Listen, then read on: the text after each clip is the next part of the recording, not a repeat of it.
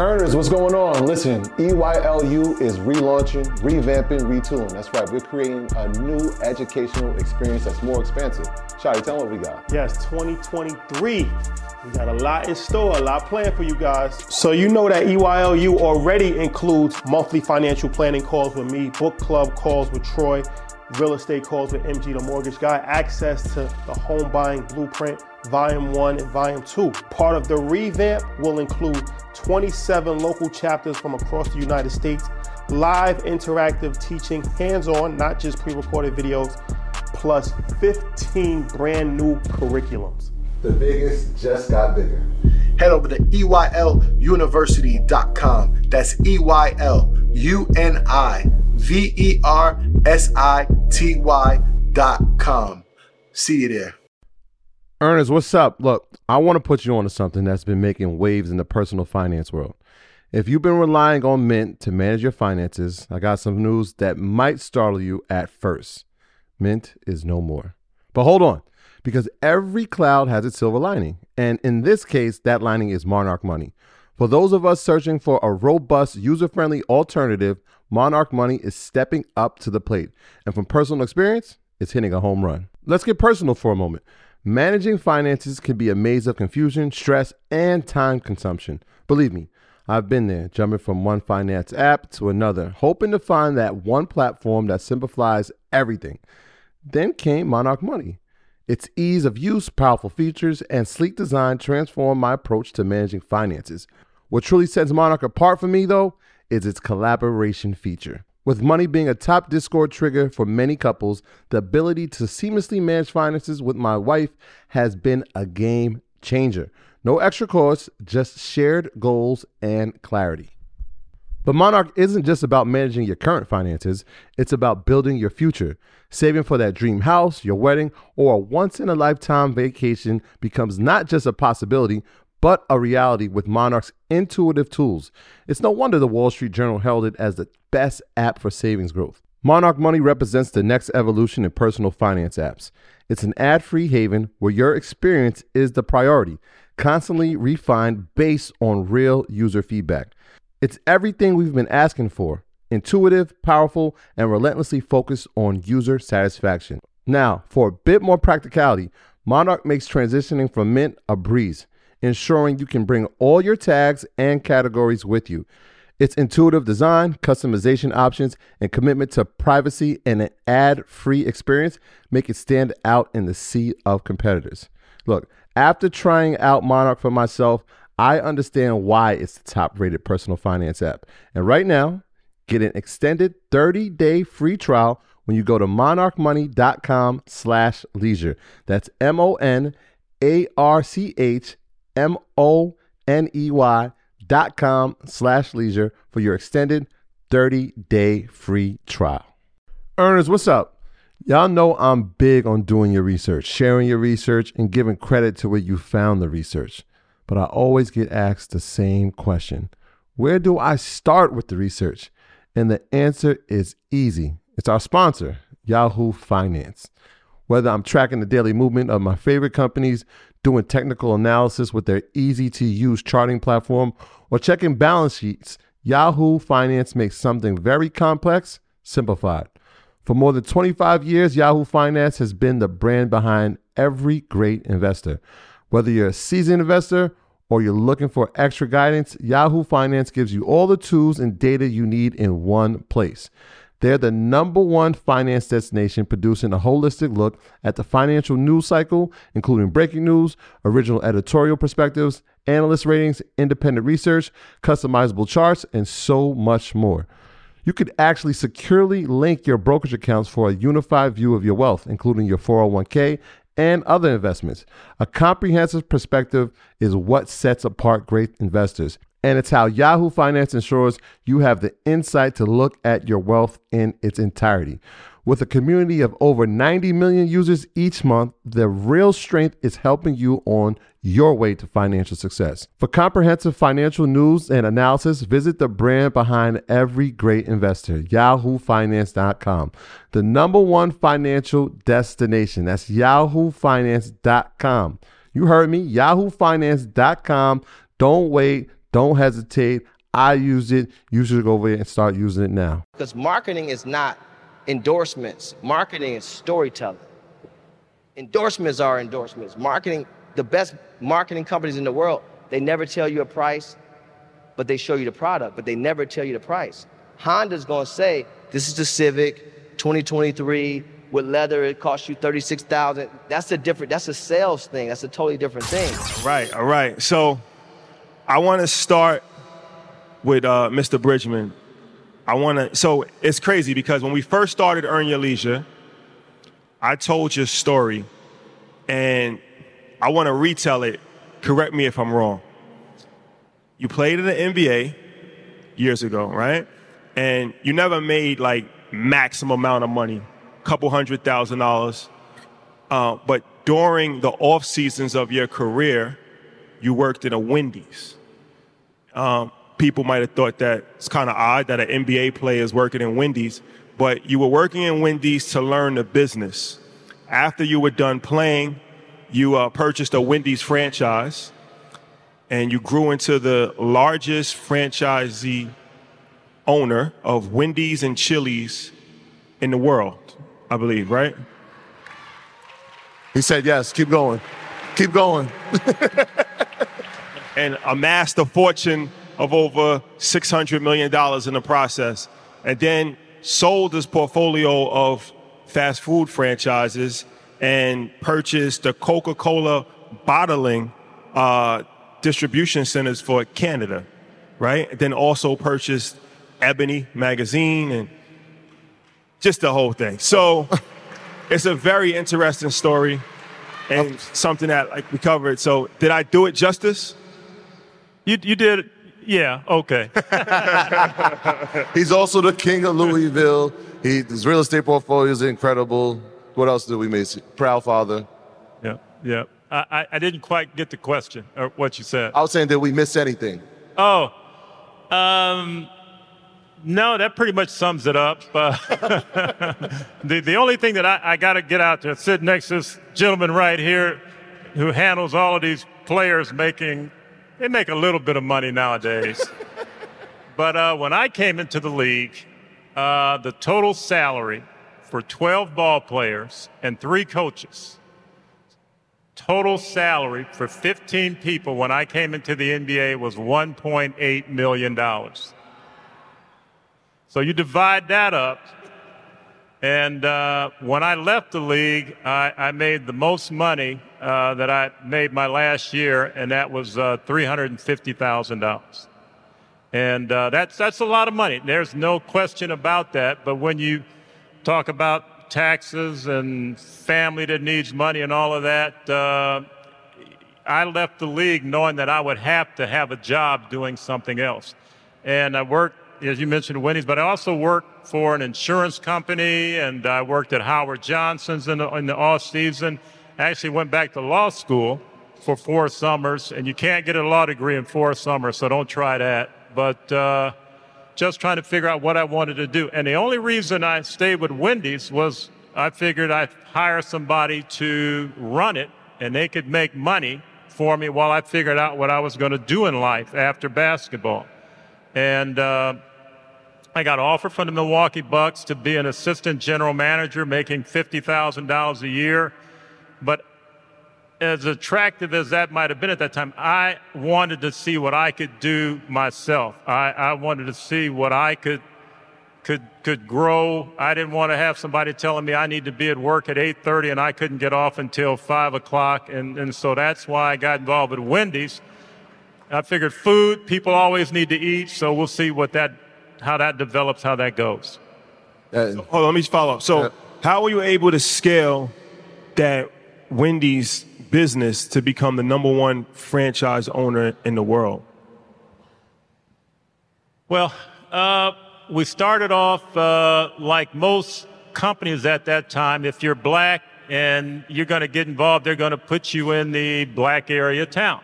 And so it was no different. We started in Milwaukee because I spent all those, those years there with uh, five stores in the in the inner city of Milwaukee, and they were not very good restaurants but I figured if we worked at it, you could turn things around. And I'll tell you, the, the average volume of those five restaurants was only $600,000 a year. And you're not making any money at that volume. Today, those restaurants, and my son runs them, so we still have a lot of them, but they, they do over $2 million in sales. And how do you do that? By getting involved with the people and letting the people know that you care about them. Now, how do you do that? Uh, back at that time in Milwaukee, if you got stopped for any traffic violation, they uh, took you to jail. It was a crazy law that I'm glad they've changed, but where was all of our people at? They were in jail. So we were bailing people out every day, and, and I could take you through other things that we did to help show people that we cared about them. And once they realized that we cared about them, then they cared about the business, and they cared about us, and we grew. And as we grew and added more stores, we were able to promote people from a general manager to a district manager to an area operations person. And after a while, we had a whole lot of people making over $100,000 a year. And, uh, and you would say, you know, how did that happen? And it was in, in what I would call the, a real American dream. You could come go to work if you had just natural common sense and you were willing to work hard, you could make a good living for yourself. And we had people that went on from there and became franchise Z's on their own.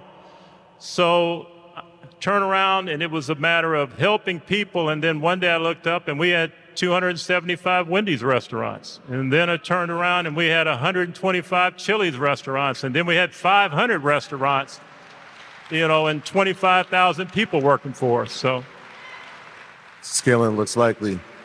My brother Rich, first, congratulations, Klutch Sports. 10 years in business. It's interesting, I'm listening to Junior speak, and he was thinking he had to get a job after the season was over. And your job is to make sure that the guys are doing stuff that are productive outside of basketball when their seasons are over, out, and in addition to their contracts. But I want to congratulate you. I want to run up some numbers. All right? Anthony Davis, a client, three years, 186 million. Draymond Green, four years, 100 million.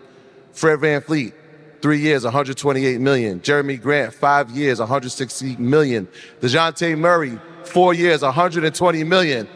Oh, and Jalen Hurts, five years, 255 million. My brother, you've had a great summer.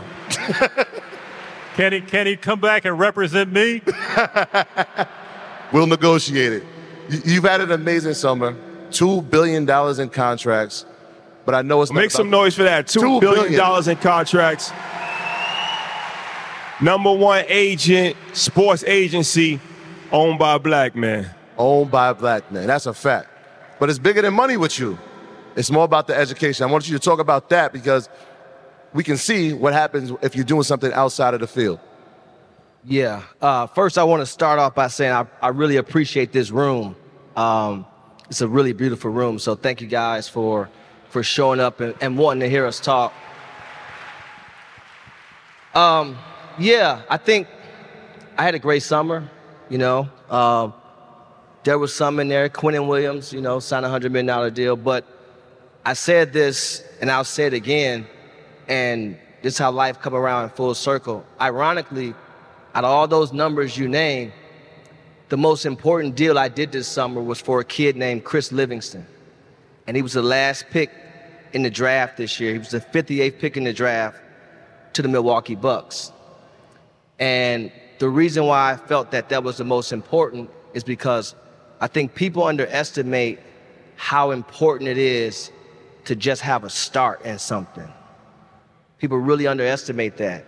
And so for me, to be able to give this kid an opportunity for him to have guaranteed money to where he don't have to scratch and claw and he can kind of take some time to develop as a ball player.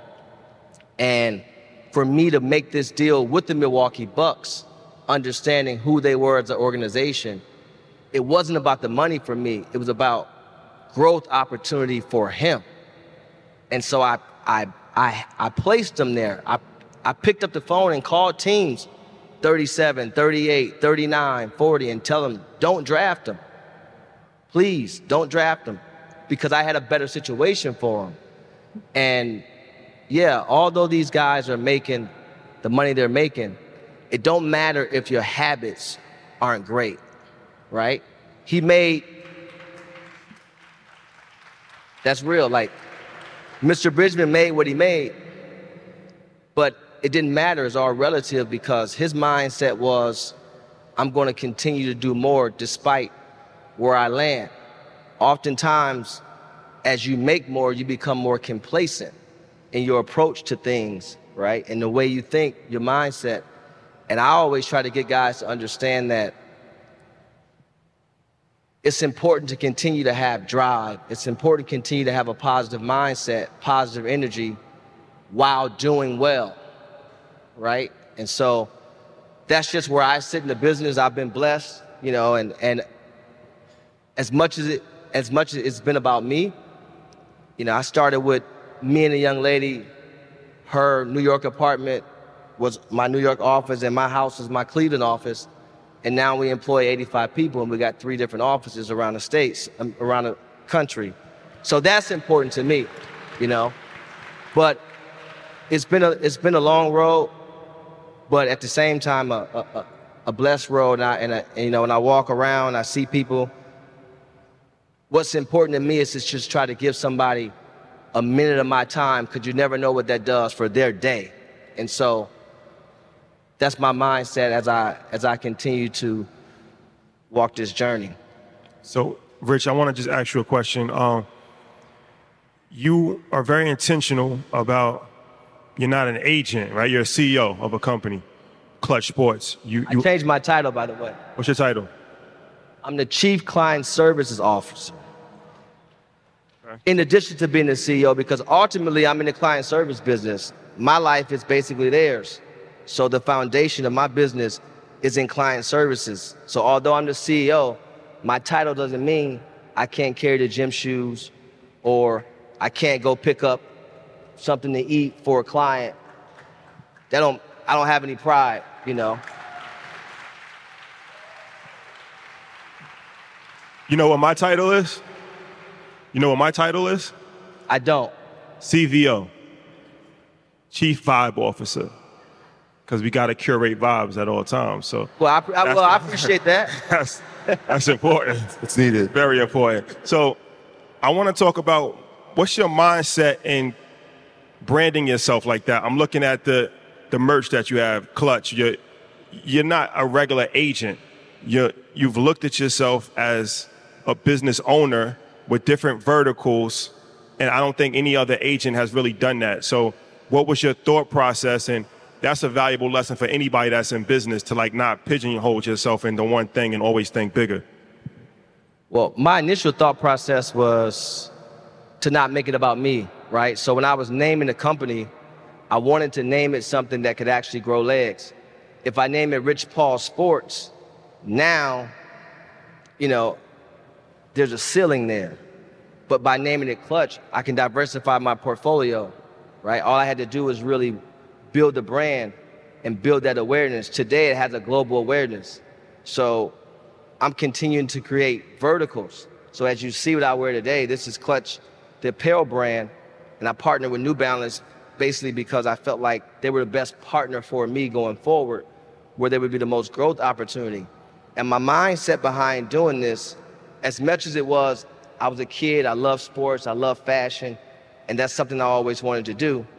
I also understood how hard it was for somebody that looks like me to get an opportunity at the major brands that we excessively spend our dollars from a disposable income perspective, but there's no reciprocity. None of these people in here can really actually get a job at the competitors, right? At a Nike, at Adidas.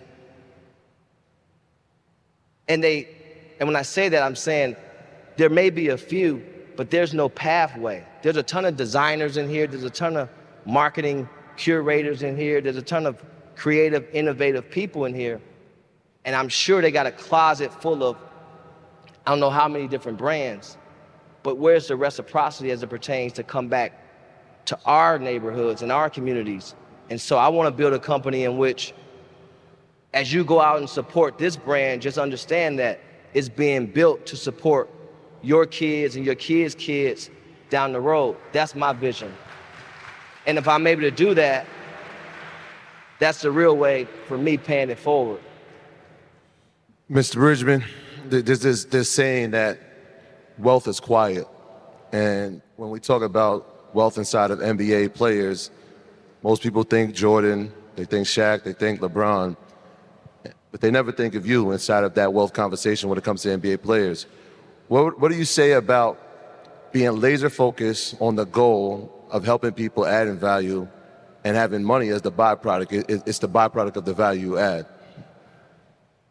Well, you know, one, one thing I would say, which, uh, you know, growing up in the Baptist church, and they sing a song that if you, if you don't help someone along the way, then your living is in vain. And, and that's really what it's all about, you know. Uh, some people, well, first thing I would say is, you know, I, I, speaking for myself, I don't believe I'm any smarter than anybody in the room like that. And, and probably, as said earlier by uh, Robert Smith and, and, and Steve, you know, you, you probably, a lot of the people in the room are much farther ahead than where I was at your age. And I had to go learn a lot of things. Um, I mean, I remember I got a restaurant, I didn't know what a P&L was. I had never had to worry about a P&L. So I had had this accountant that I had had for all these years. Well, I spent a lot of time in his office asking question after question after question, learning about what makes up a P&L, what's amortization, what's depreciation. I did the same thing with the attorney. You know, I had paid him all these years when I was playing, just trying to get the knowledge.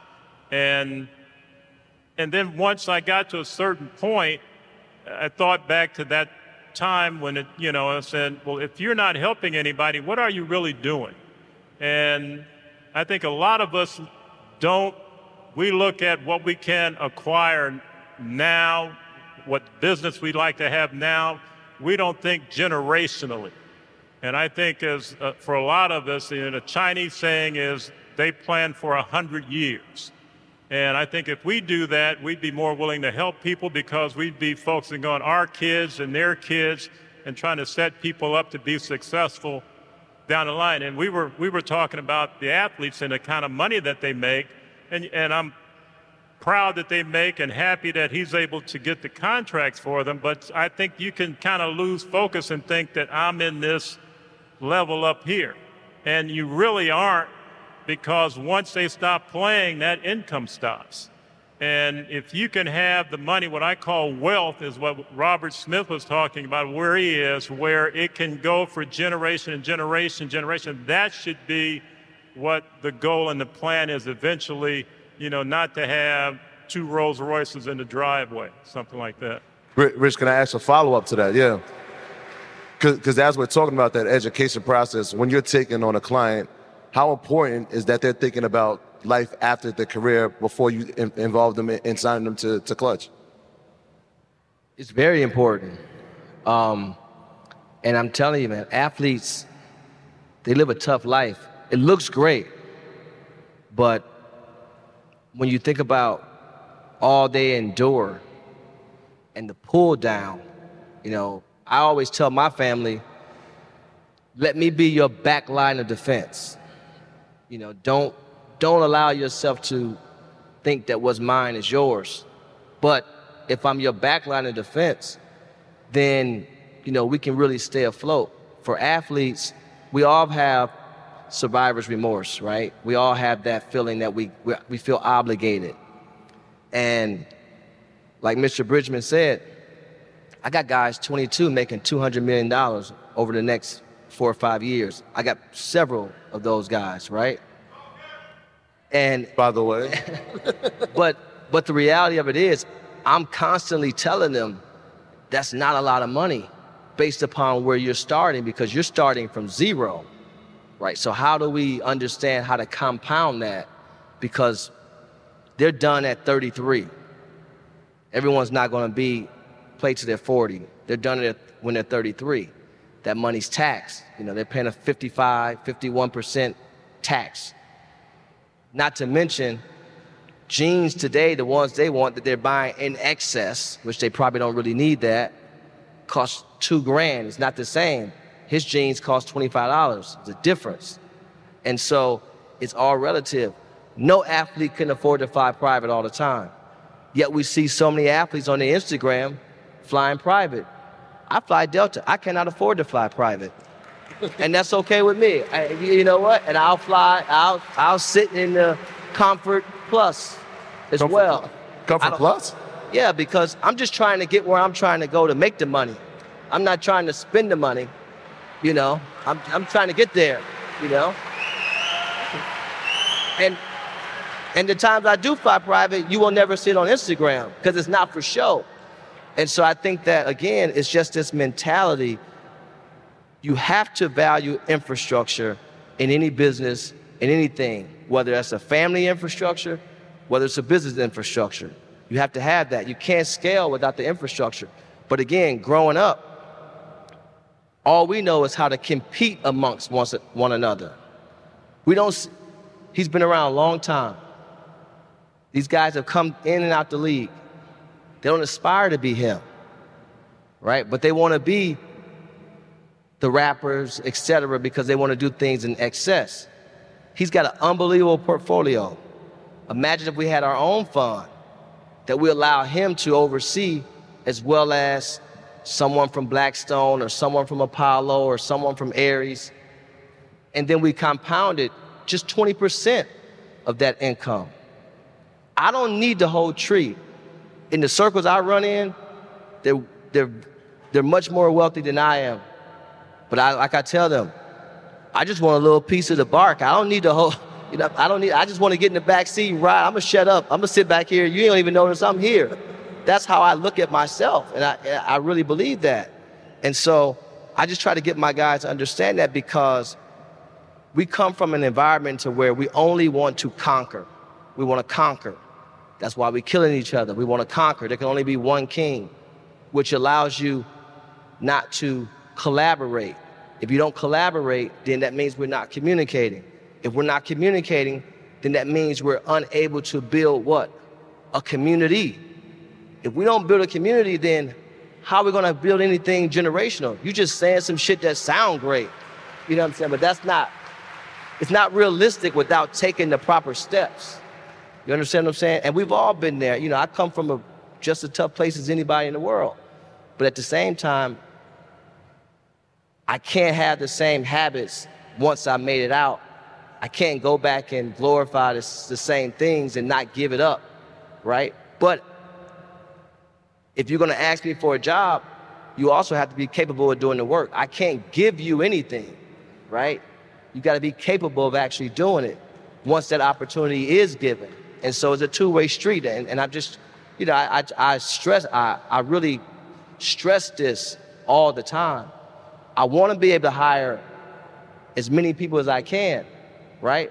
But you got to have the capabilities. And so, you know, let's match each other's energy from that perspective. And like he said, everybody's not to get rich. That don't, that's not realistic. But you in position. We didn't grow up next to people that have careers. They had hustles, jobs. Some had decent jobs. Very few had good ass jobs and careers. It's just the truth.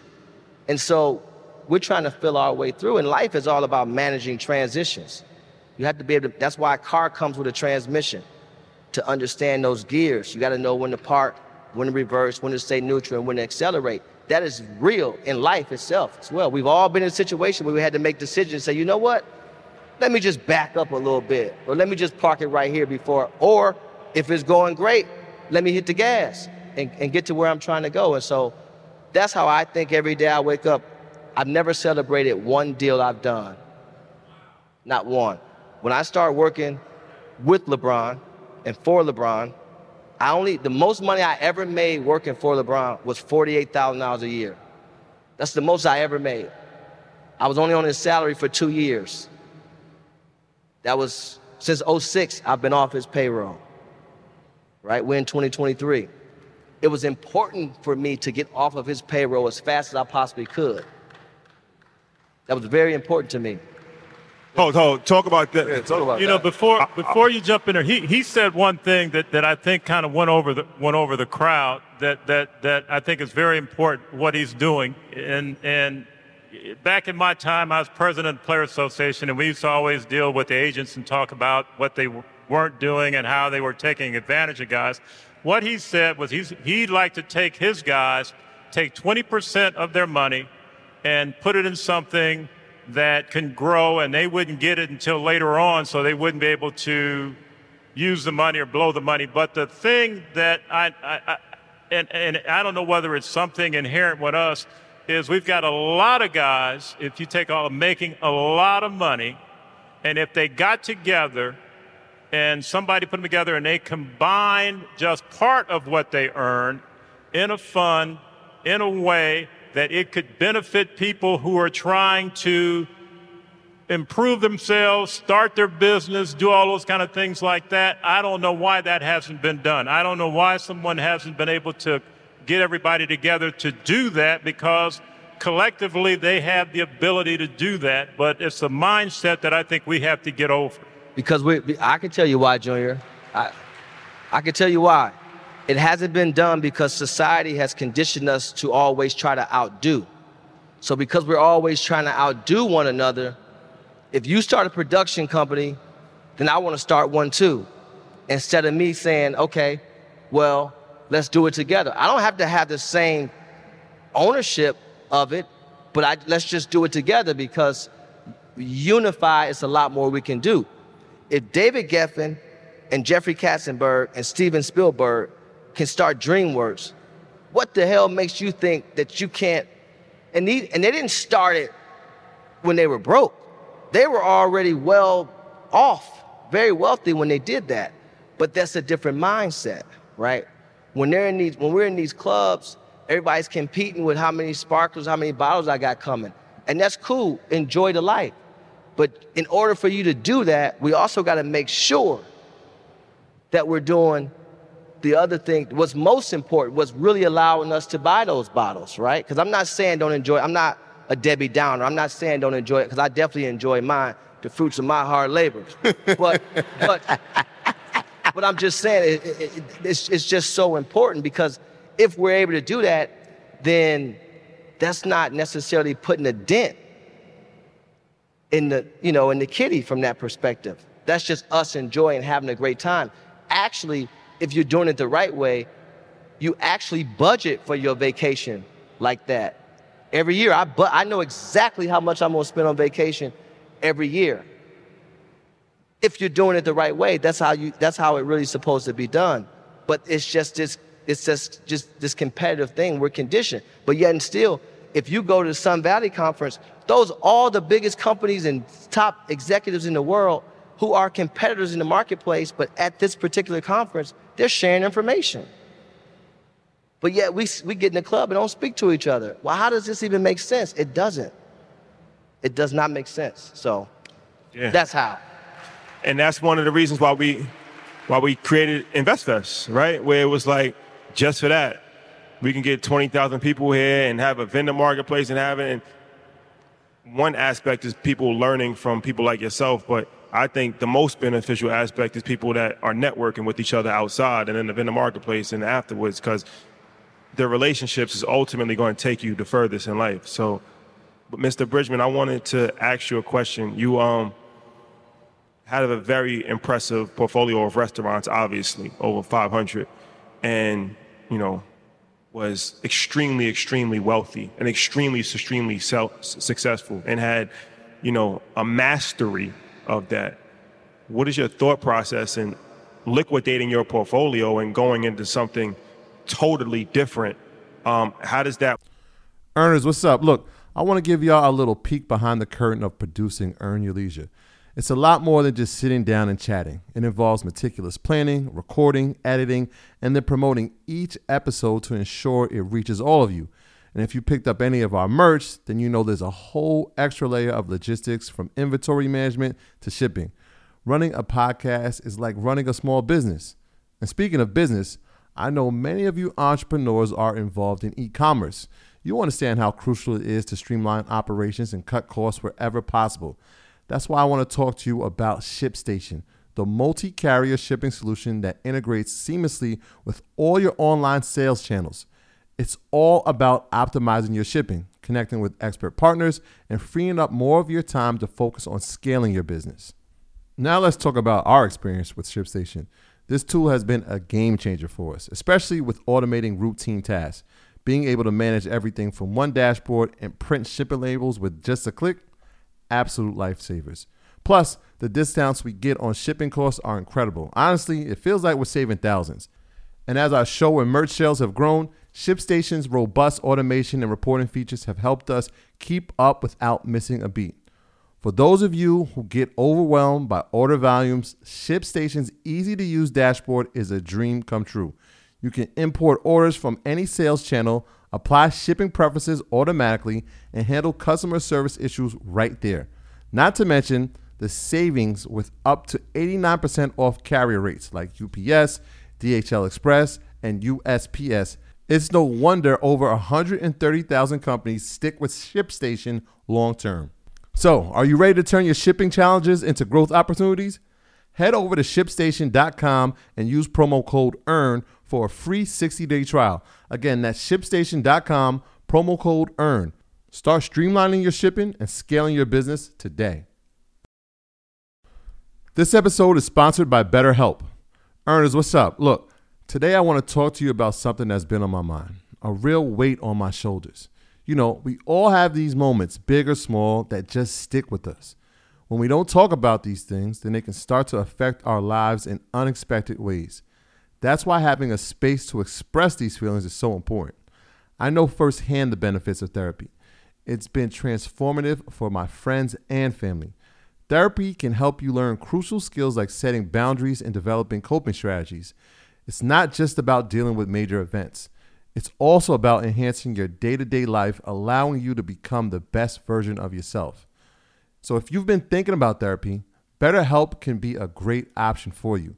It's entirely online, which makes it super convenient and adaptable to your busy schedule. You start by filling out a brief questionnaire to get matched with a licensed therapist, and you can even switch therapists at any time if you feel the need without any additional cost. So, get it off your chest with BetterHelp. Visit betterhelp.com slash earn your leisure today to get 10% off your first month. Remember, that's betterhelp, H-E-L-P dot com slash earn your leisure. Don't wait. Don't hesitate. Head over there now. The future is a hefty responsibility and not one that we take lightly. But then taking things lightly has never been what Hefty is about. That's why we've created the Hefty Renew program that turns hard to recycle plastics into valuable resources like park benches and building materials. To participate, simply fill up an orange Hefty Renew bag with accepted items, tie it up, and drop it in with your regular recycling. That's it. It's that easy. It's time to rethink recycling with Renew. Particular valued resources may vary by geography. More info available at heftyrenew.com. Work and most people would be extremely scared to do that, right? Like, why did you do that, and what was the inner workings of doing that?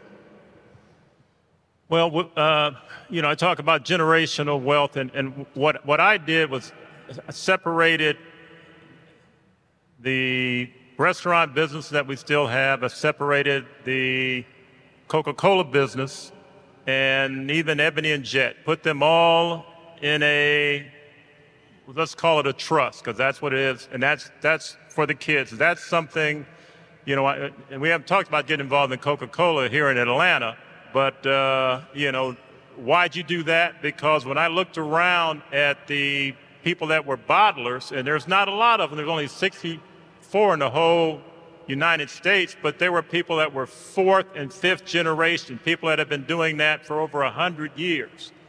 And I won't tell you how much money you make on a bottle of soda, so you, you, you, you don't need to know that. But anyway, uh, so I separated that for them generationally. That's something that can be passed down and down and down. And, and everything else that I look at uh, is over here. So if there's a risk, or you're taking a risk, or you're investing in something, or helping somebody do something, it has no effect on where you are today. And so that's what I'll do in helping helping somebody or or saying that this makes sense. It'll all come out over on this side, not over on that side. I just have a follow up for Rich. You said something that was extremely insightful um, with the car analogy. That's pretty ill. Like know when to park, know when to accelerate, know when to cruise. That's a that's a good that's pretty good information. I want you said something that was key. You said you wanted to get off of LeBron's payroll as soon as possible.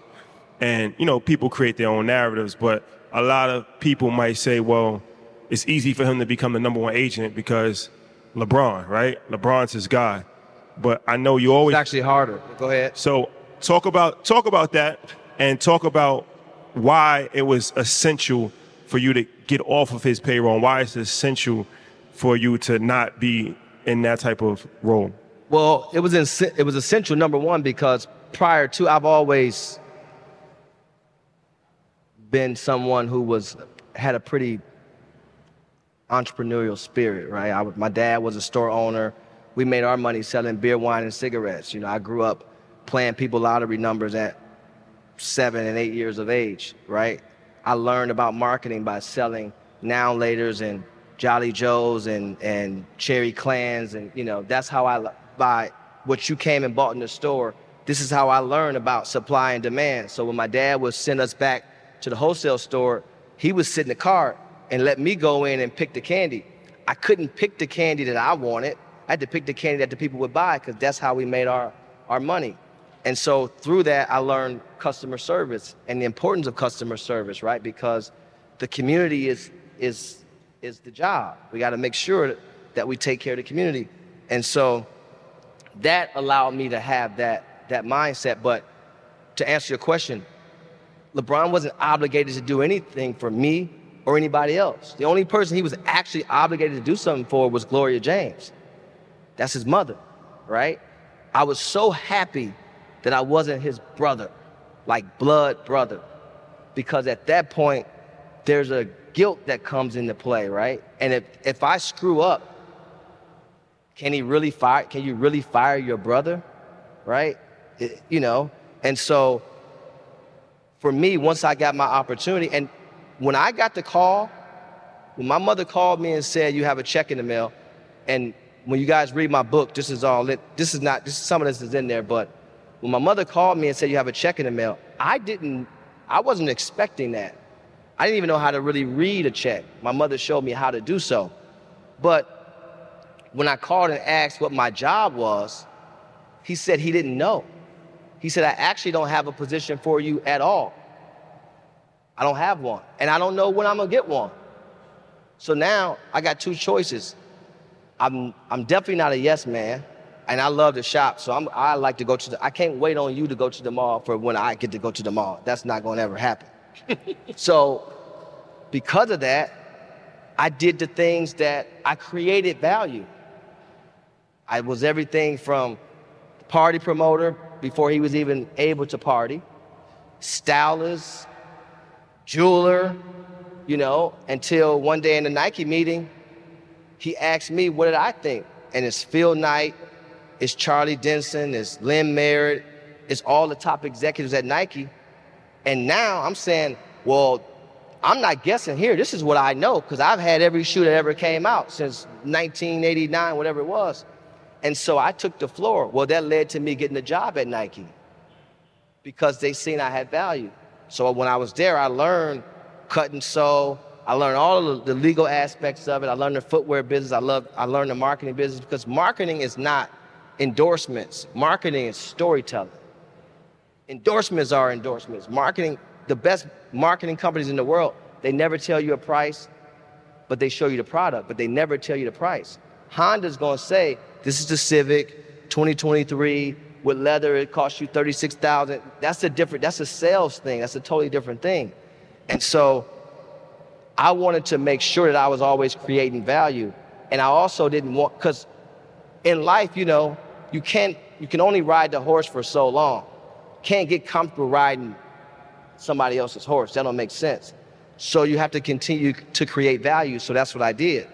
And then the reason why I went into the agent business is because I felt like our young men were, the, the game was being monopolized by people that really didn't understand them as people. They saw them as commissions, but they didn't see them as people. And so if I only see you as a check, I'm not going to invest in you. right? When the talent runs out, I lose your number and I get the next talent. Well, that didn't sit well with me. And so I wanted to create something that they can go to sleep at night knowing that, you know what, I can trust Rich and I can trust the people that Rich is putting around me because my integrity and my respect for you as a person won't allow me to do anything that would be detrimental to your future and damn sure not going to do anything that is going to have you look at me a certain way because where I come from, there's a major consequence for that. But in the business I'm in, those consequences don't exist. But I didn't know any different. You know, we was just, just trying to survive the day, sometimes the hour, depending on what's going on around the corner. So I brought that energy and, and those pitfalls to an industry that didn't know that, and they didn't know our children. And so I, even currently today, people talk about it's easier with LeBron. Oh, he just did this because LeBron. But they must don't know what the word envy means. They must don't understand how hard it is to walk in a room and people tell you, oh, because you represent this person, I don't think you're the right person for me. Even though he's built this big portfolio, and I have a ton of other guys that's built great portfolios as well and done well. But for some reason, it's just hard for people to do business with people that look like, our, I'm not gonna say for people, I'm gonna say it's hard for our people to do business with our people at a high level and respect them and not cheat them and not try to say, I gave you the opportunity, so you should work for free. No, I gave you the opportunity, you're doing a great job, I'm gonna pay you what you deserve. And I talk to my guys about this all the time. And for anybody else out there, if somebody out there is doing something for you, I don't care if they're your sister, cousin, I don't care if they're on a drug, I don't care about any of that. How you treat people matters. It just really does. And I want to pay you top dollar. I want to pay you more, right? Because when we go to Van Cleef and Louis and Chanel, they're not giving us no discount, and we're not asking for one. We want you to know how much we paid for it. so when I, you know, but when I come to you with my labor to wash your car, and I've washed it, and you had the juice in the cup holder and all this stuff, but you want to, and you don't, don't even want to tip me. Well, that don't work. You get what I'm saying? And so I instill that in my in my clients from day one. When we go to a restaurant, I pay attention. I watch how they call a waiter or a waitress. Ain't no, hey, yo, yo, no, no. Excuse me, can I have thank you? And then when that bill comes, we're gonna make sure they get 25%. You, you understand what I'm saying? That's how it should be. And if it's like that, when you think about the ecosystem for an athlete, an athlete need a barber, they need a handyman, they need a nanny, they need a driver, they need a, uh, their wives need a makeup artist and a, and, a, and a cosmetologist.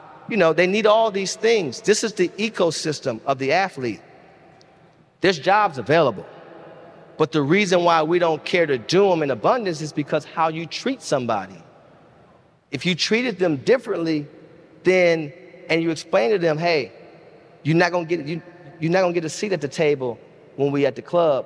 That ain't what this is this is about. But I actually need you to do this. It's a consistent pay for at least 12 years for the right person, at least. And while you're doing that, you build your clientele right? Because there's a draft every year, people coming in. A real estate agent. My guys just renting places in every city around uh, around America, but it's not many. You get what I'm saying?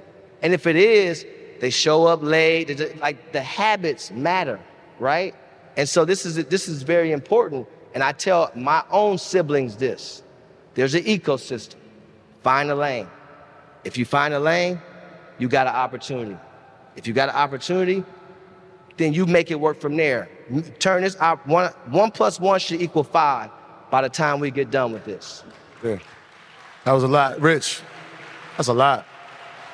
As you were naming the athletes ecosystem, I saw Mr. Bridgeman and he's thinking to himself, man, I ain't had none of that. but, but, but you, Mr. Bridgeman, you, you talked about generational wealth, which is an interesting concept, right? Because we haven't seen generations of wealth in our community. And so I know with your acquisitions, Jet, Ebony, right? How do you go about approaching it to sustainable wealth, right? Because you have your kids, and I know the kids some of the kids kind of run some of those businesses. So how do you approach mergers and acquisitions with the intent of this is the succession plan for my legacy? Well, I, I think the first thing you have to do uh, is you have to have the next generation involved, and you have to have them uh, talking about it, and and they have to see the importance. And they talked about earlier of hard work, and uh, you know one of the things that uh, one of the great one books that I really like, Malcolm Gladwell, in one of his books, he talks about in order to be really proficient at something, you have to work at it for a thousand hours. And uh, and I thought about that, and and I thought, well, you know, I put in over ten thousand hours, ten thousand hours uh, playing basketball before I got to the pros, and uh, so when I got into the restaurant business, what makes me think that I should be good at it without putting the work in. And I think a lot of times, and I see this with something with athletes, they they think because I got to be a great player that I should go in as the CEO or the executive vice president without putting the work in. So that's the first thing I stress to my kids is you have to understand and all I have three kids and all of them had to go to college, they all had to get an MBA and they all had to go to work for somebody else before they got involved with, with, with what we were doing and not they didn't have to come to work. It was their decision if they wanted to come get involved with what we're doing. And the way things worked out, one of them runs the restaurant side, one of them works with the Coca Cola side, and, and my daughter runs the Ebony Jet side. But be that as it may, we meet as a family. We, we're and, not going to clap and, for that? Like, yo, like, yeah. That's crazy. So what they'll tell you is I don't do anything anymore, which is about correct. Yeah. but uh, but we meet as a family and and we talk about the next generation, their kids. I've got five grandkids, so you just have to start planning for what's going to happen as they get older, and and that's what what I've seen, especially in the Chinese culture and, and the other people that aren't like us, look like us in the room, they, they think about those things, or we just think about getting gratification today. And uh, we need to focus on the long term, and we need to focus on, you said, working together, because as I said earlier in, the, earlier in, in some of the presentations, if we just did business with each other whenever we could, there'd be, I don't know how many millionaires in this room today but we, for some reason, don't want to do that. Yeah. So, Rich, I want to ask you about um, your collaboration and partnership with UTA. You know, we have a great relationship with UTA, and um, I know that was something that was done a few years ago. So, what's your thought process in doing that, and how does the dynamics of that relationship, you know, unfold into what it is today? Well, I had a, I had two choices um, I wasn't, you know, I owned all my business. I wasn't looking for a partner. Um, but what was happening was the athletes' desires was changing. And so I didn't want to be somebody that's just, you know, trying to figure it out in a cookie cutter way.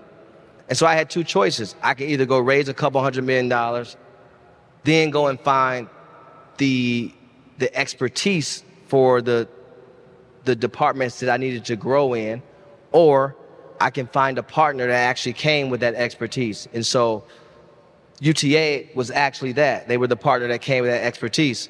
And so I was just trying to do what was best for the the clients. Like for me, I'm always thinking about I don't want to be the agency of yesterday. I don't want to be too too happy about what's happening today. I'm really trying to build the agency of tomorrow and figure out what that looks like.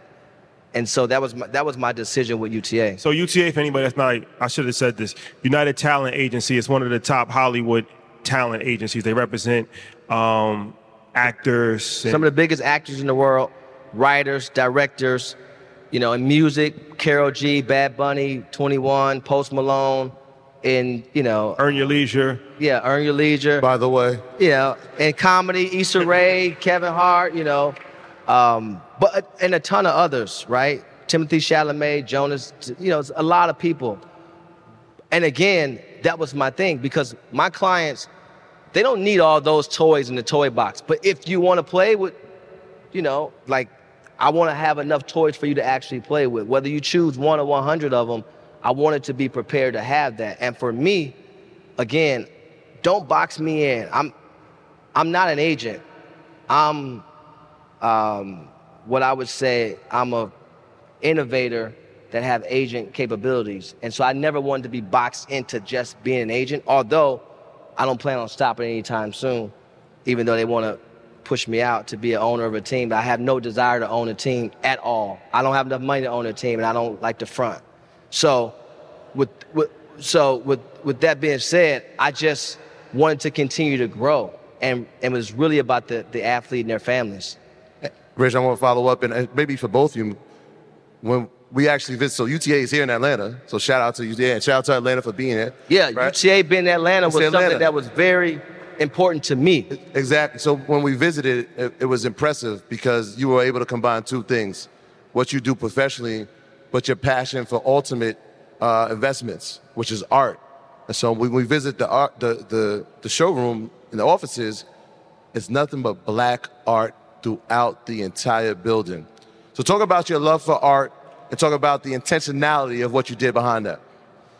Yeah, so I have a I'm on the board of the LACMA, uh, and I'm in the I'm on the I'm on the acquisition committee with Elaine Wynn, and um, I'm on the education committee because I wish that I actually paid attention in art class instead of play tunk, playing tunk or falling asleep, you know.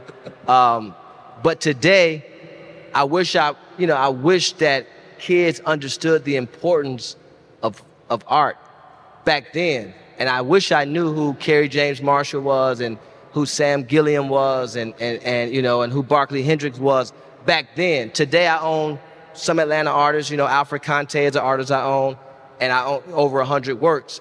But if you go across the Atlanta office or the LA office, there's a ton of African American artists, both figurative and abstract. And I teach my kids today and my clients as they come into the league, one of the things I do is I take them around to these museums and these galleries to help them better understand that there's more areas to park your finances in than just clothes and shoes and and and cars because all those are depreciating assets, right? You don't need 60 pair of jeans, although we all had them, but you don't need that. And so I get them to invest. You know, I have one of my favorite pieces I have is an Ernie Barnes piece that I couldn't tell you when I bought it what price it was and what. It, and I'm not looking to sell. I'm just saying. And so I get my clients to. A lot of my clients are into art now. A lot of them are into different investments. Um, and so it's it, you know it's it's one player at a time, but it's happening. And so the earlier we can do that, the better. So I just try to continue educate. I don't know it all. I don't pretend to know it all. But I just try to continue. And Mr. Bridgeman don't know. I'm going to have a standing call with him once a month going forward because I got to pick his brain. I'm going to be on him like a cheap suit. That's what this is have about. no idea, you know.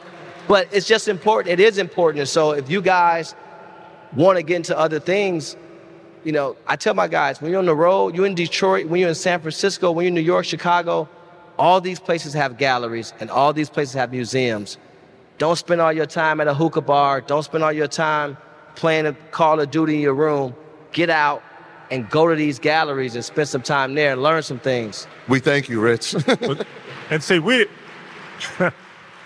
I'm only about 40 years too late because we didn't, we didn't have anybody like him when I was coming up. And so you kind of get to appreciate art. And anytime anybody comes in our office today, I, I take them down a hallway and, and say, I want to show you this. And what is it? Uh, there's four oh, uh, not quite murals, but uh, and and there are four paintings done by Nelson Mandela, and and he he drew them uh, when he was in prison, and and there are various pictures of parts of the prison that he was in, and then underneath it is the actual photo of the prison.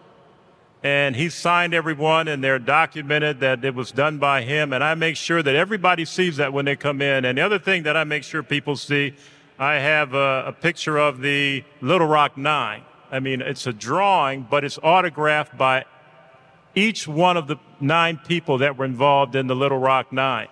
And wow. now you can't get that because they're not all alive, but I make sure that everybody see because the mindset, what that does is just changes the mindset, changes the, the just changes everything when people come in and see that in the office. So, but but to, I'll say this: society didn't teach us that that was cool. The same reason why our kids don't play soccer, it wasn't in our schools. We only played the sports that gave us fortune or fame. And so, how do we, you know, we have to regurgitate a lot of things that was built around us, but we can, you know, it's not too late to start.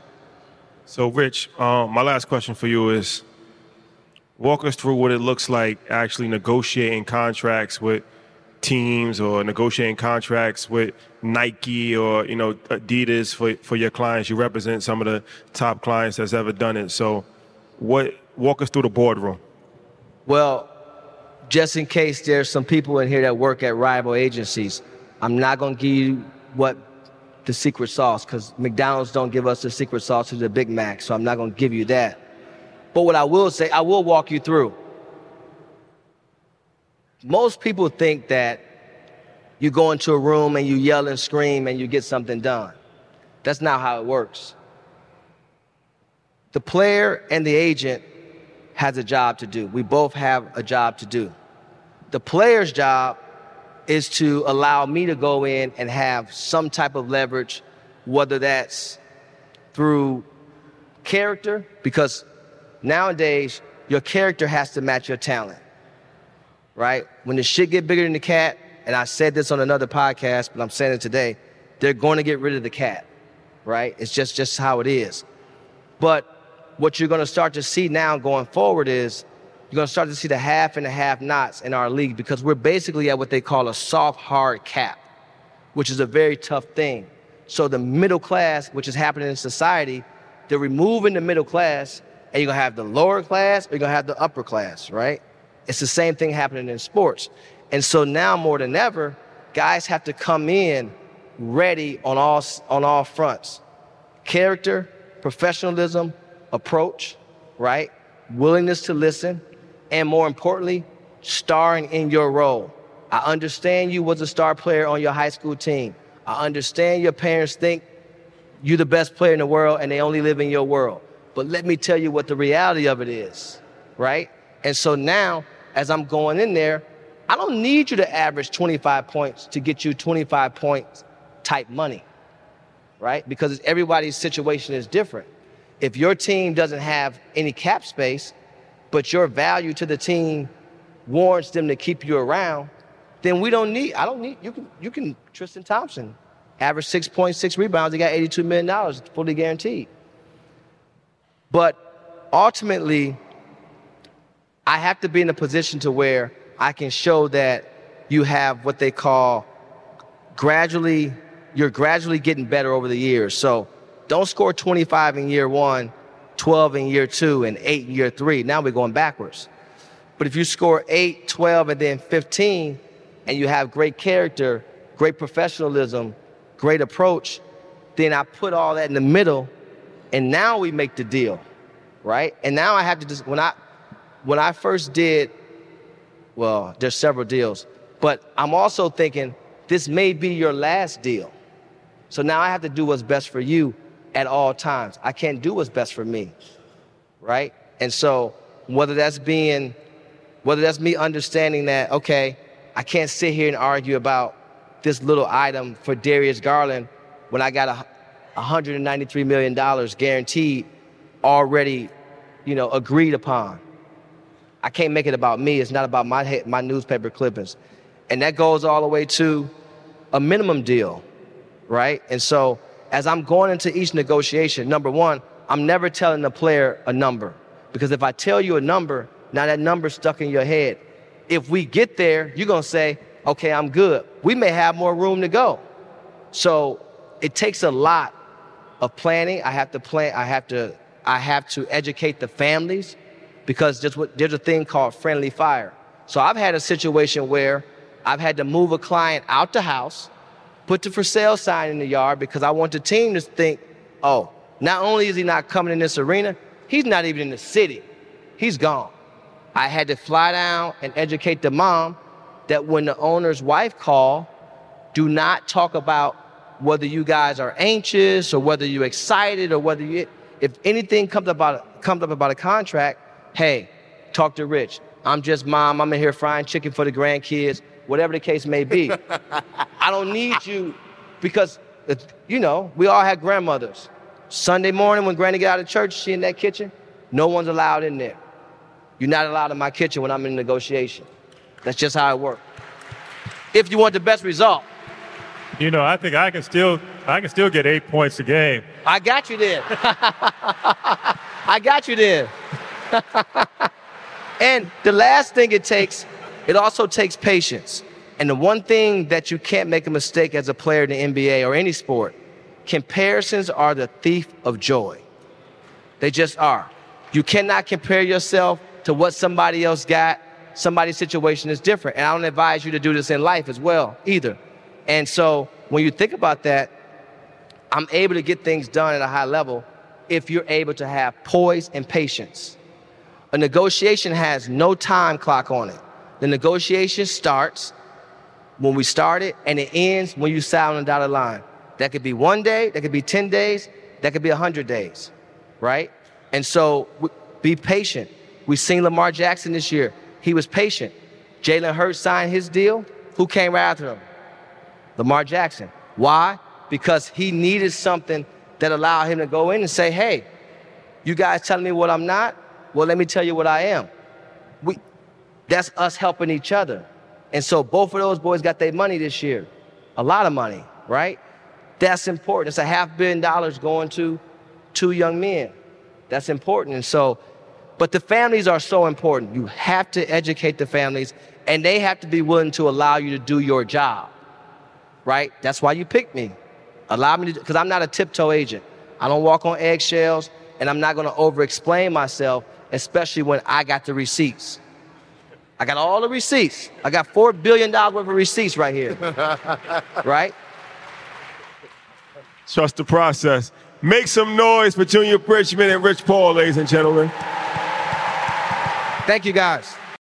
When you need mealtime inspiration, it's worth shopping Kroger, where you'll find over 30,000 mouthwatering choices that excite your inner foodie. And no matter what tasty choice you make, you'll enjoy our everyday low prices, plus extra ways to save, like digital coupons worth over $600 each week. You can also save up to $1 off per gallon at the pump with fuel points. More savings and more inspiring flavors make shopping Kroger worth it every time. Kroger, fresh for everyone. Fuel restrictions apply. Save big on your Memorial Day barbecue, all in the Kroger app. Get half gallons of delicious Kroger milk for 129 each, then get flavorful Tyson natural boneless chicken breasts for 249 a pound, all with your card and a digital coupon. Shop these deals at your local Kroger today or tap the screen now to download the Kroger app to save big today. Kroger, fresh for everyone. Prices and product availability subject to change. Restrictions apply. See site for details.